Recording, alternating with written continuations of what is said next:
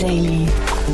Nachmittagsupdate. Herzlich willkommen nochmal zurück zu Startup Insider Daily. Mein Name ist Jan Thomas und wie heute Vormittag angekündigt, wir haben zwei tolle Gesprächspartner zu Gast. Zum einen ist bei uns Christoph Grätz, er ist der Co-Founder und CEO von Capilendo. Das ist ein Crowdinvesting- oder Crowdfunding-Unternehmen, das gerade gemerged ist mit seinen Mitbewerbern und jetzt eine europäische Marke aufbaut. Also ziemlich spannend, was sich da gerade tut. Dabei wird auch die Marke Capilendo verschwinden. Falls ihr die also schon kanntet, die könnt ihr quasi streichen. Aber so ist das bei der kreativen Zerstörung, wo was Altes zerbricht, entsteht was Neues und darüber wird natürlich Christopher gleich sprechen. Außerdem zu Gast bei uns Max von Waldenfels. Er ist der Co-Founder und CFO von Casper Health und ist ein super spannendes Unternehmen, was so quasi eine digitale Verlängerung der ganzen Reha-Kliniken ist. Es ist ein ziemlich spannendes Unternehmen, vor allem, weil sie ein cooles Akquisekonzept verfolgen, beziehungsweise eine sehr clevere Methode, wie man äh, hinterher Kunden gewinnt. Ich glaube, dabei kann man viel lernen. Man kann auch vielleicht mal überlegen, ob man das adaptieren kann auf sein eigenes Unternehmen. Von daher extrem hörenswert, glaube ich. Wir gehen direkt rein in die Gespräche. Jetzt kommen nur noch ganz kurz die Verbraucherhinweise.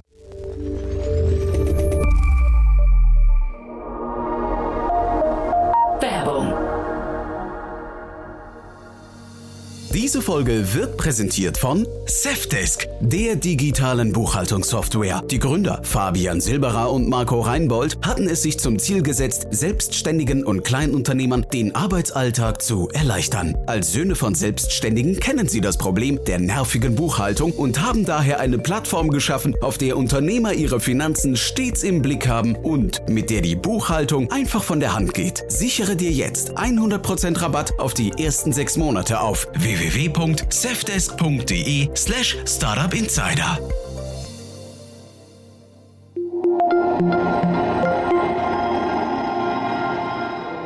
Startup Insider Daily. Interview. Jetzt zu Gast Christopher Grätz, Co-Founder und CEO von Capilendo. Ich freue mich total. Christopher Grätz ist hier, Co-Founder und CEO bei Capilendo. Hallo Christopher. Hallo Jan, grüße dich. Ja, freue mich sehr, dass du da bist und wir sprechen über einen Zusammenschluss von euch mit zwei, wenn ich es richtig verstehe, finnisch-österreichischen ähm, Investoren oder, oder Crowdfunding-Plattformen. Erzähl doch vielleicht mal im ersten Schritt, äh, du bist ja von Capilendo, erzähl doch mal vielleicht kurz, was Capilendo macht. Ja, sehr gerne. Genau, also Capilendo ist ähm, ein, ein Kreditmarktplatz im Internet. Das heißt, wir haben 2015 bereits gestartet, ähm, machen Crowdfunding. Das heißt, wir bringen eigentlich zwei Seiten im Geschäftsmodell zusammen. Wir haben auf der einen Seite private, institutionelle Anleger, die festverzinslich im Mittelstand investieren wollen. Auf der anderen Seite genau diese mittelständischen Unternehmen in Deutschland. Äh, und die zwei Seiten connecten wir und machen da klassisches Crowdlending, ähm, sodass man dort investieren kann. Und wie von dir schon richtig angesprochen, äh, gehen wir jetzt da in den Zusammenschluss mit einer Plattform in Finnland und einer Plattform in Österreich, die ein sehr, sehr ähnliches Geschäftsmodell fahren. Mhm. Dieses Geschäftsmodell würde ich gerne noch ein bisschen verstehen. Also du sagst jetzt gerade Lending, Crowdlending. Äh, was ist denn der Unterschied? Wir kennen also äh, Crowdfunding, Crowdinvesting und Crowdlending, sagst du jetzt gerade. Was sind die Unterschiede? Genau, also es ist ein sehr, sehr breiter Begriff, den ich ehrlicherweise auch gar nicht mehr so mag, weil das ganze Thema Crowdfunding irgendwie immer so ein bisschen in so einer, äh, in so einer nischigen Ecke feststeckt. Also ich glaube, die meisten verbinden damit einfach klassisch Startup, reine Startup-Investments. Ähm, wir verstehen uns eigentlich da fast schon als breiter Kapitalmarkt. Ähm, also alle Unternehmen, die klassischerweise sonst auch über die Börse vielleicht finanzieren könnten, aber vielleicht für die Börse, wo du irgendwie Beträge von 15 Millionen Euro aufwärts machst, ähm, dort, dort nicht, dort da vielleicht noch viel zu klein sind oder eher so Teil des normalen Mittelstands sind, die findest du eigentlich bei uns auf dem Marktplatz. Das heißt, es gibt von Lending über Funding so ziemlich alles. Heißt tatsächlich, bei uns gibt es jüngere Unternehmen, Startups, das nächste Facebook, das du finden kannst, in dem du dich, äh, an dem du dich beteiligen kannst, klassisch Aktionär werden kannst und tatsächlich irgendwie auch am Unternehmenserfolg partizipieren. Du findest aber auch reifere Unternehmen, also Mittelständler, die vielleicht irgendwie 100 Jahre alt, Familienbetriebe, ähm, die klassisch einfach eine neue Maschine anschaffen wollen. Ähm, auch da kannst du quasi investieren. Da aber dann tatsächlich nicht im Eigenkapital, sondern du beteiligst dich an Kreditfinanzierung ähm, oder, oder Anleihen und kriegst tatsächlich über feste Laufzeiten feste Zinsen. Das heißt, entlang dieser gesamten Spanne bewegt sich alles irgendwie zwischen Funding bis Lending, ähm, also Eigenkapital bis Fremdkapital. Wie gesagt, das Ganze wird bei uns auf der anderen Seite von privaten und institutionellen Anlegern investiert, deshalb Crowd.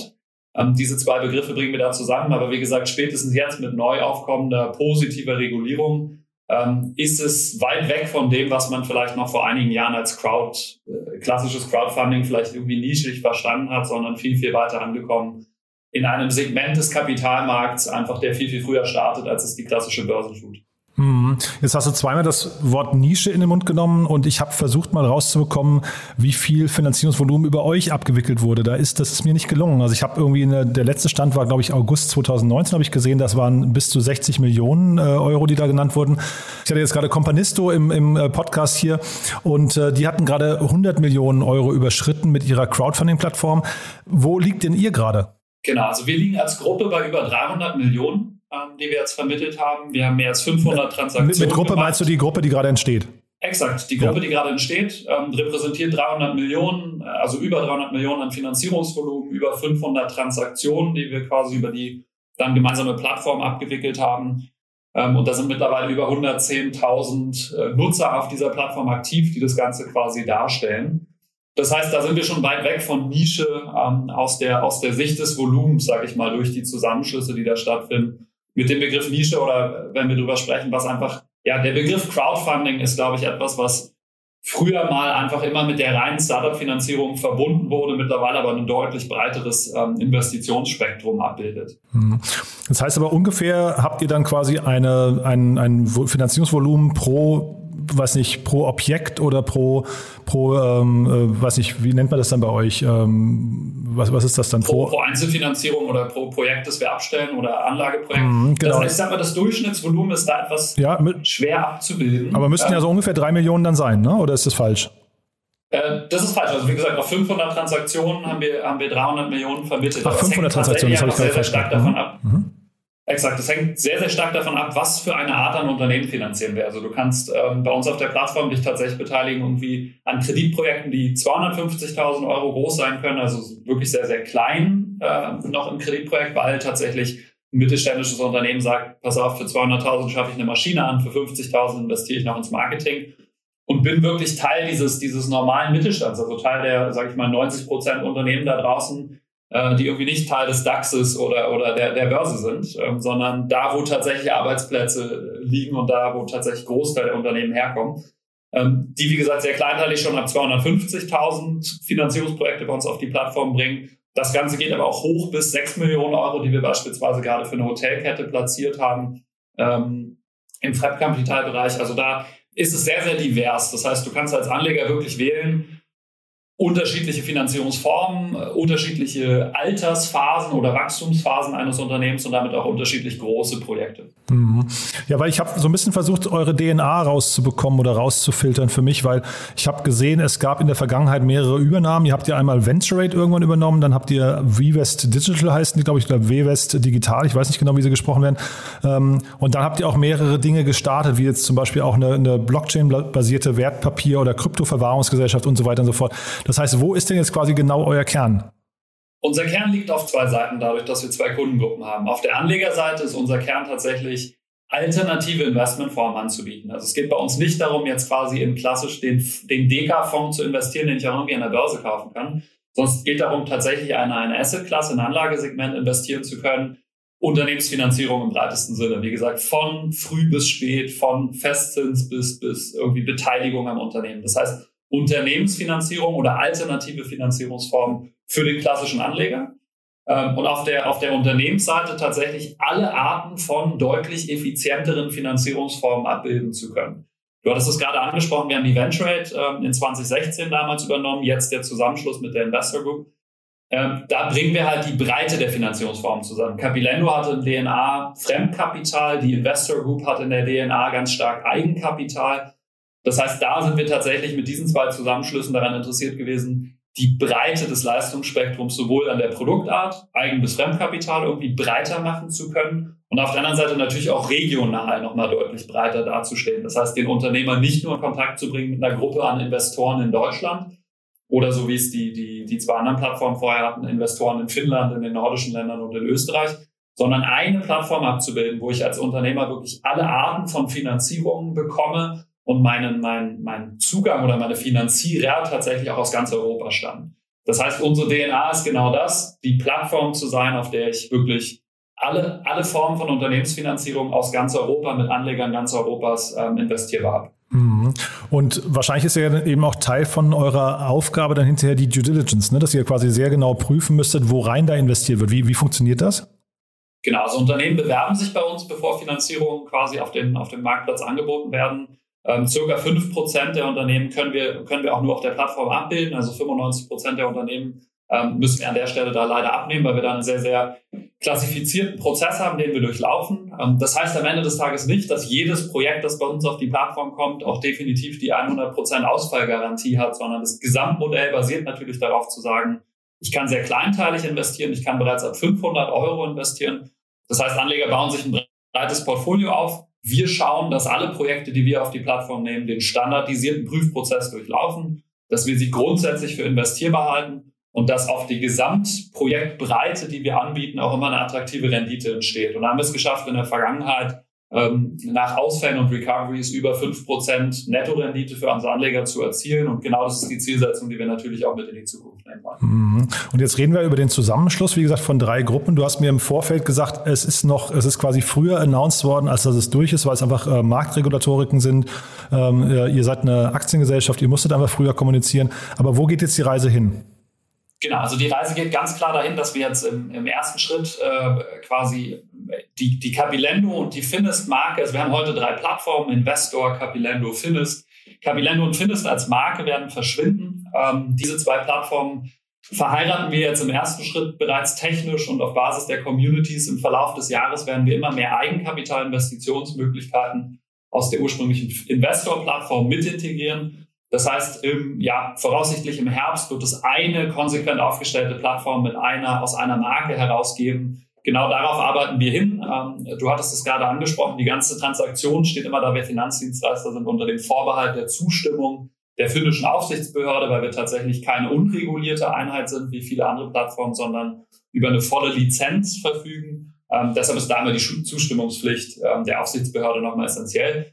Aber wie gesagt, die Reise ganz klar in eine Marke, in eine technische Infrastruktur und damit auch in eine Plattform, in ein Leistungsspektrum, was sowohl, woraus sowohl quasi Anleger nochmal irgendwie neue Investitionsmöglichkeiten in ganz Europa ziehen können, als auch den Unternehmen genau dieser Zugang geschaffen wird. Hm. Und sagt doch vielleicht noch mal ein, zwei Sätze zu eurem Geschäftsmodell. Also wie verdient denn ihr Geld? Verdient ihr überhaupt schon Geld? Oder ich hatte gesehen, glaube ich, die letzte Finanzierungsrunde war eure Series B, ne? glaube ich, vor zwei Jahren mit, mit unter anderem auch Media for Equity von Axel Springer. Ähm, das war, glaube ich, in Summe waren es 13 Millionen, die da reingeflossen sind, ne?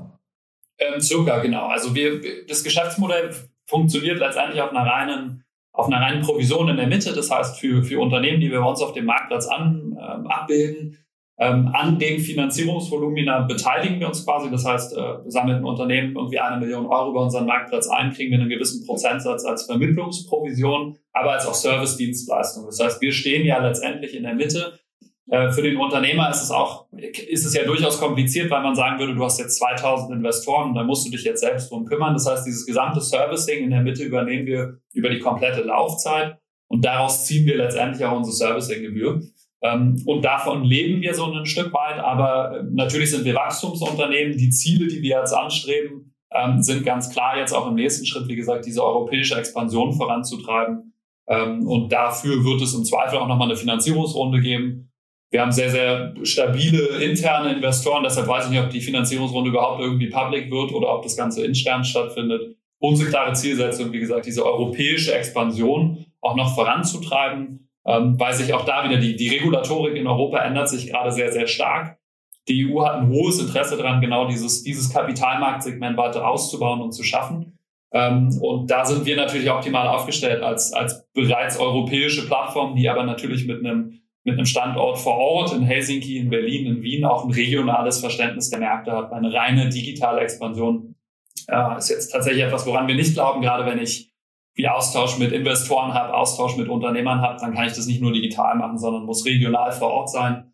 Ähm, und die Stärke haben wir schon heute und die Expansion werden wir auch weiter vorantreiben. Hm. Ihr hattet, glaube ich, mit Engels und Völkers auch mal ein Projekt gestartet. Ist das äh, zu den Akten gelegt? Also war das erfolgreich? Das war ja, glaube ich, so ein bisschen so äh, im Exporo-Umfeld, glaube ich, wenn ich es richtig verstanden habe, ne?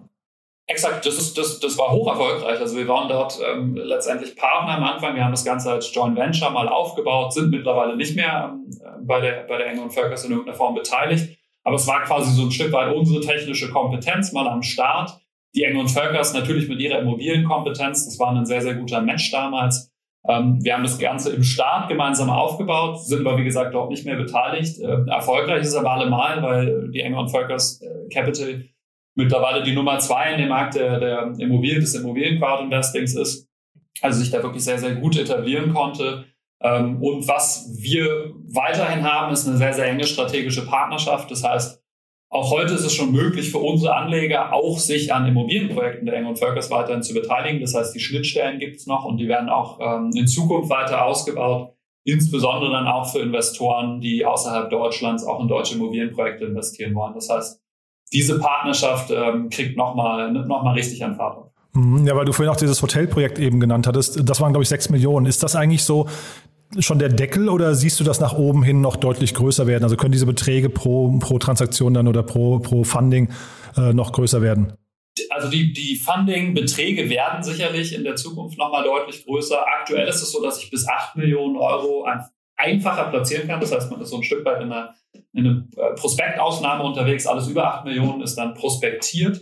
Ähm, das, was wir uns immer anschauen, ist, dass wir natürlich sagen, unsere ganz klare Zielsetzung, wir wollen so ein Stück weit ähm, eigentlich den Einstieg geben vor der Börse. Äh, was wir aber natürlich sehen, ist, dass die Finanzierungsvolumina von Jahr zu Jahr deutlich steigern ähm, und deutlich steigen werden. Und deshalb ist das sicherlich nicht das Ende, sondern mit immer größer wachsender Community werden wir sicherlich auch zeitnah größere Projekte mit anbieten ähm, und, und die Finanzierungsvolumina sowohl auf der, ich sag mal, das sieht man sowohl im Real Estate, im, im Immobilienbereich, als auch auf der Unternehmens Unternehmensfinanzierungsseite immer weiter an, äh, ja, vorantreiben.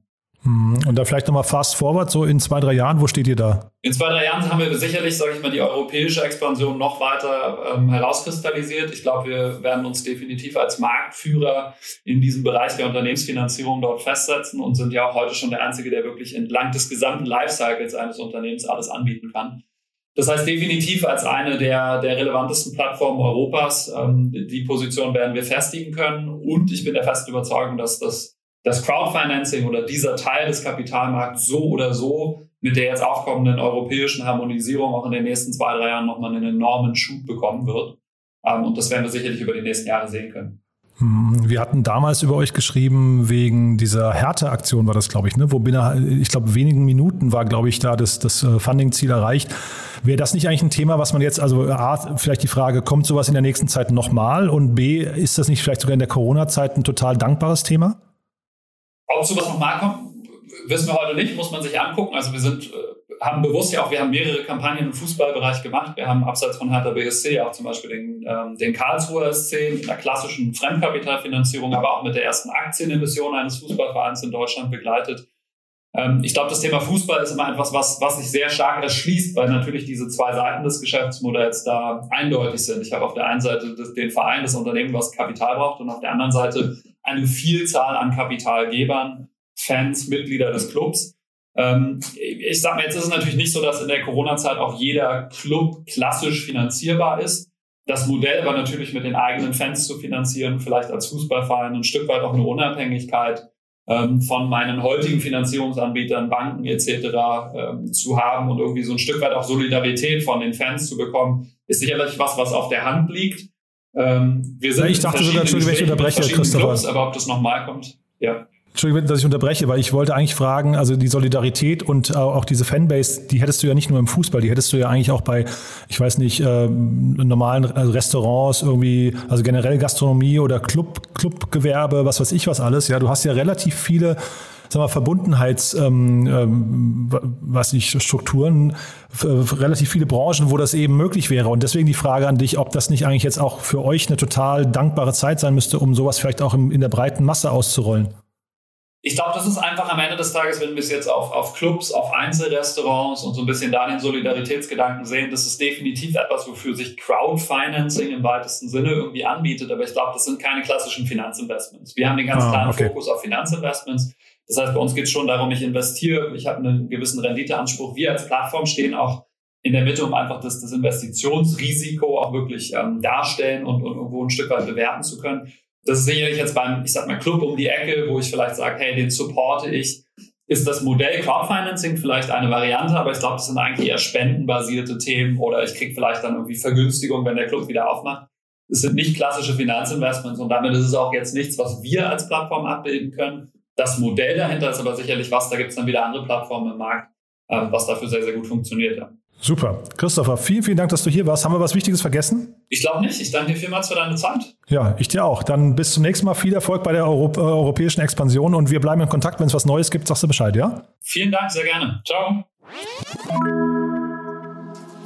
Du interessierst dich für Startups? Startup Insider ist der tägliche Podcast der deutschen Startup-Szene. Jeden Morgen die wichtigsten Nachrichten, Interviews mit Top-Startups und tägliche Analysen der Investments und Exits des Tages. Mit Experten der führenden deutschen VCs, unter anderem Project A, HV Capital, Cavalry Ventures, Cherry Ventures, Creandum, Revent, La Familia, Mountain Alliance, Better Ventures, EQT, Capnemic Ventures und der Silicon Valley Bank. Du findest den Podcast auf allen gängigen Plattformen wie Spotify, Apple Podcast, Google Podcast und Amazon Music. Alle weiteren Details auf www.startupinsider.de/slash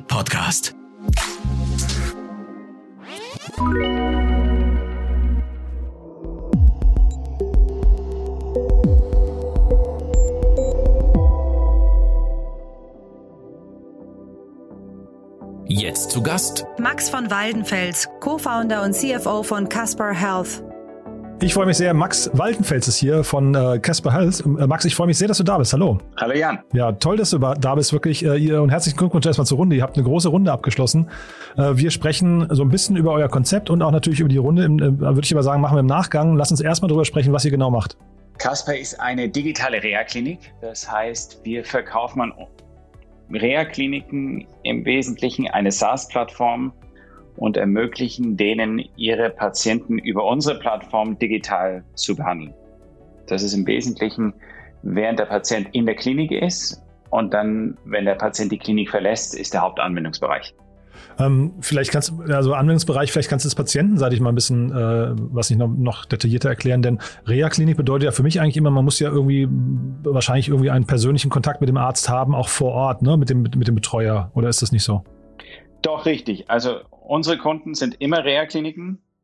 Äh, typischer Patient ist knapp dreieinhalb Wochen in der Reha-Klinik, bevor er dann nach Hause geht und dann zu Hause in die sogenannte Nachsorge einsteigt.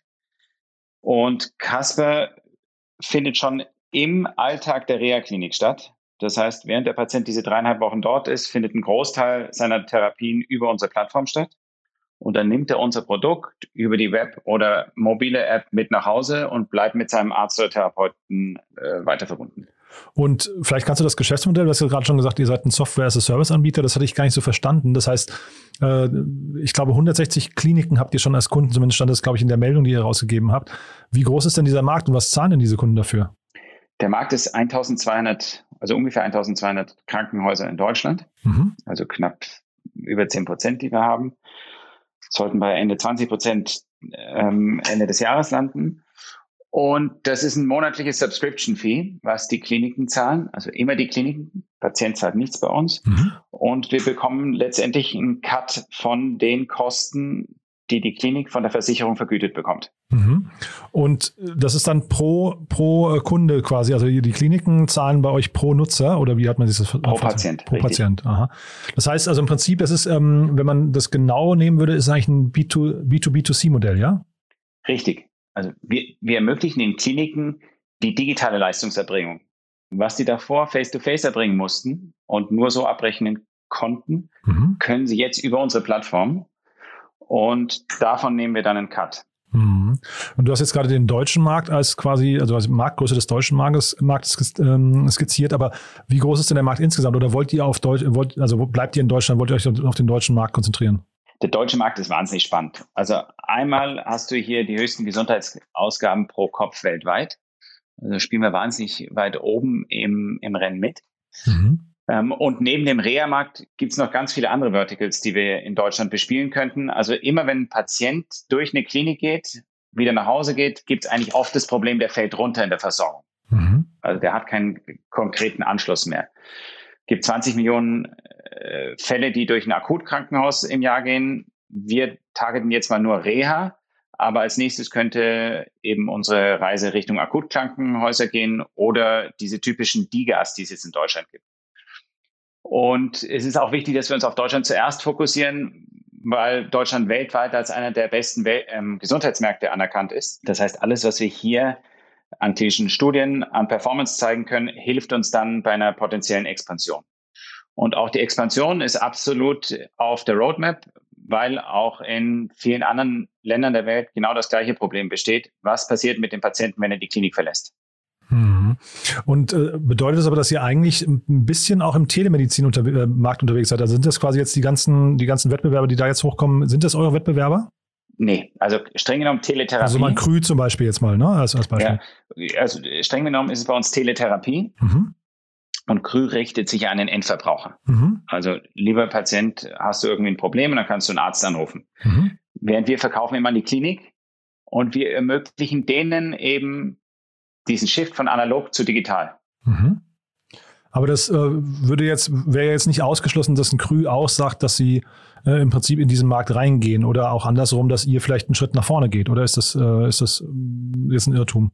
Dass ihr euch, euch irgendwo trefft? Ich glaube, für uns ne? ist es leichter, ja? weil regulatorisch in unseren Markt reinzukommen, hat jetzt über fünf Jahre gedauert. Ach, echt, du musst ja? wahnsinnig viel, ja, wahnsinnig viele Studien zeigen. Du musst eine, also das Komplexe unserer Technik ist auf der Klinikseite. Mhm. Also du musst sehr viel da rein investieren und nicht in diese ähm, äh, letztendlich in den Client für die Patienten.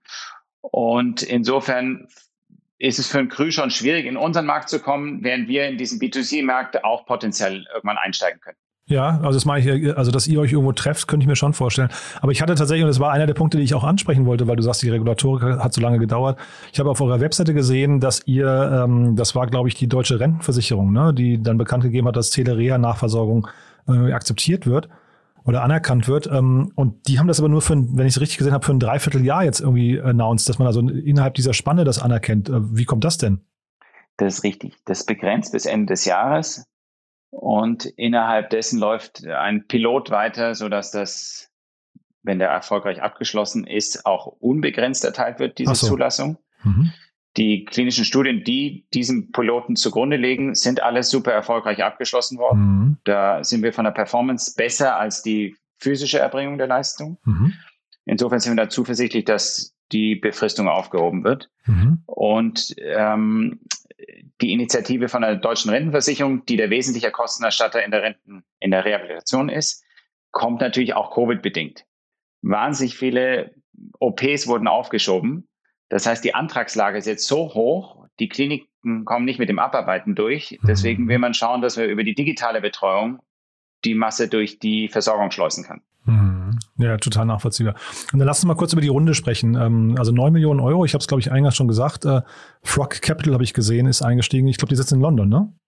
Die sitzen in London. Ja, warum die? Also wie, wie kommt es zu der Konstellation? Ich habe mal geguckt, bei euch sind ja noch ein paar andere spannende. Ich glaube, ähm, wie heißen sie, Ananda oder so, ne? Die äh, sind bei euch, glaube ich, noch im Cap-Table mit drin. Ähm, Richtig. Ja, also wie, wie kommt es zu Frog? Also der erste bei uns drin war Atlantik. Labs. Ah. Die sind von Anfang an dabei. Schon wieder der Christoph Mehr.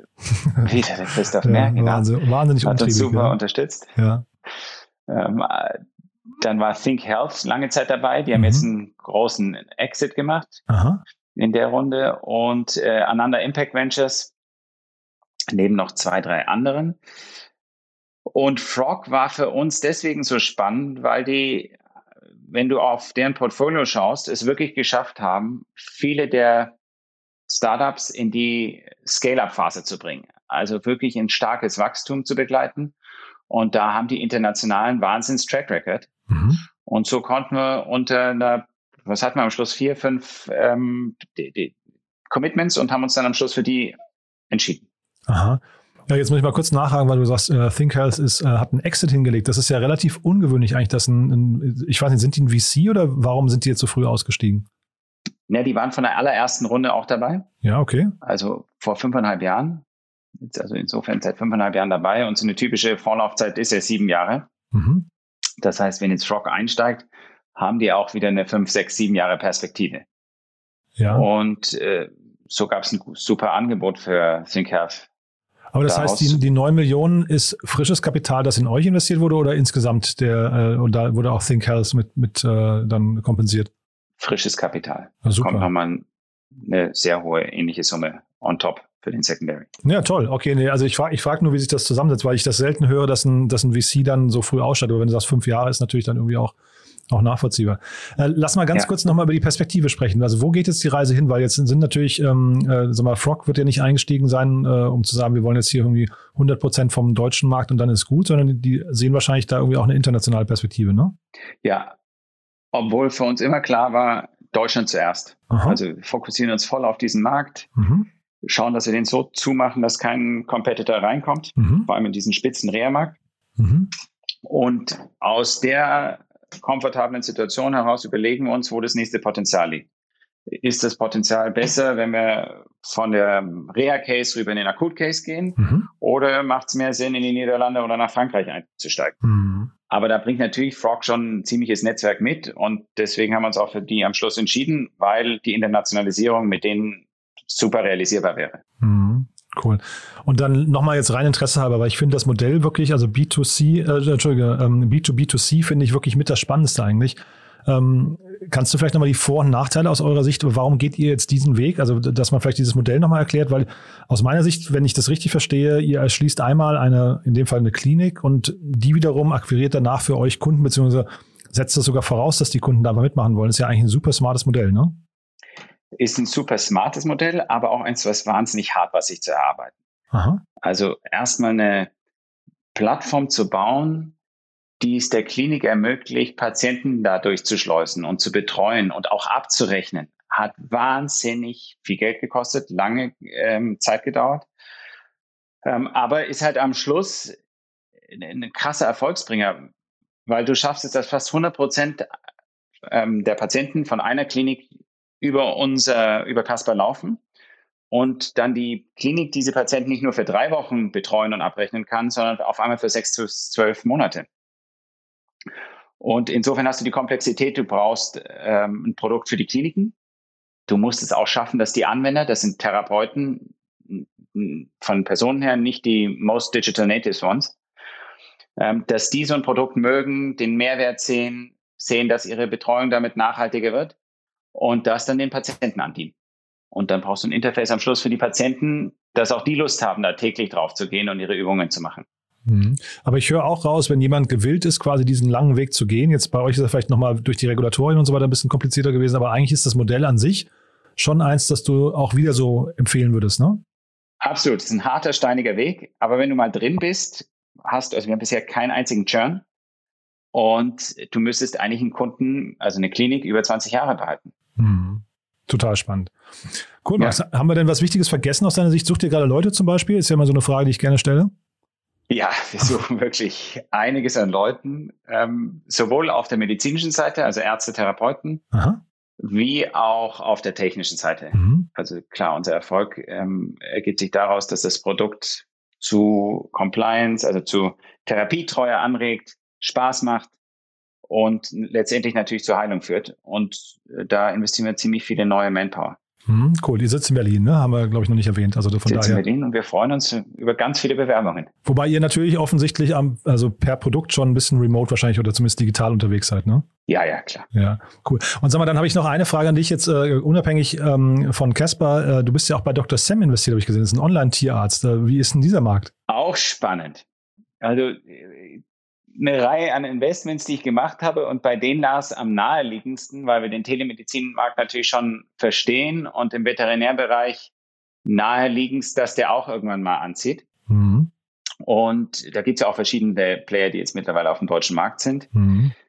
Und du siehst super Wachstumsraten. Das ist aber jetzt reines, also da seid ihr wirklich im B2C-Markt unterwegs, also jetzt ein anderes Modell. Da seid ihr eigentlich eher quasi wie äh, Krü jetzt, ne? Ja. Ja, genau. kann man schon so sagen, ne? Ja, absolut. Ja, aber das ist ein, das ist ein Markt, also glaube ich sofort, dass der auch spannend ist. Ne? Aber tatsächlich haben wir auch schon ein paar, paar äh, Anbieter gesehen in dem Bereich. Aber das, das Leute, also ich kannte die vorher nicht, das entwickelt sich gut, ja? Entwickelt sich super, ja. Gerade auch in dem Bereich Medikamente. Also das, was du wiederkehrend für deinen Hund oder Katze brauchst, dass man das zuschickt. Da gibt's zig Möglichkeiten, Versicherungen zum Beispiel auch, ähm, die dieses Geschäftsmodell wahnsinnig attraktiv machen. Cool. Also für die Hörerinnen und Hörer drsam.de, wer mal drauf gucken möchte. Max, war, war großartig, muss ich sagen, hat Spaß gemacht. Äh, wir bleiben in Kontakt. Wenn es was Wichtiges gibt, äh, melde dich gerne. Dann äh, sprechen wir gerne über Folgerunden zum Beispiel. So machen wir es, Jan. Vielen Dank. Schönen Tag. Startup Insider Daily, der tägliche Nachrichtenpodcast der deutschen Startup-Szene. So, das war's für heute. Das war's für diese Woche. Ich hoffe, ihr hattet viel Spaß mit uns. Wenn dem so ist, empfehlt uns gerne weiter. Wie gesagt, ihr wisst ja, wir bedanken uns immer schon im Voraus für tolle Reviews, für tolle Weiterempfehlungen. Apple Podcast hilft uns am meisten, aber es hilft uns natürlich genauso, wenn ihr auf LinkedIn zum Beispiel unsere Artikel und Beiträge teilt.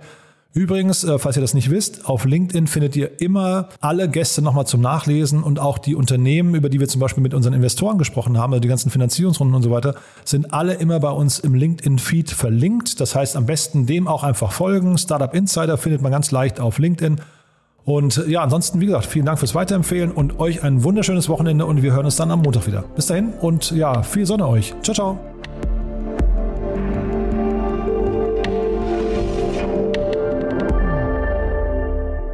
Diese Folge wurde präsentiert von Safdesk, dein Partner für smarte und digitale Buchhaltung. Mehr Informationen unter www.safdesk.de.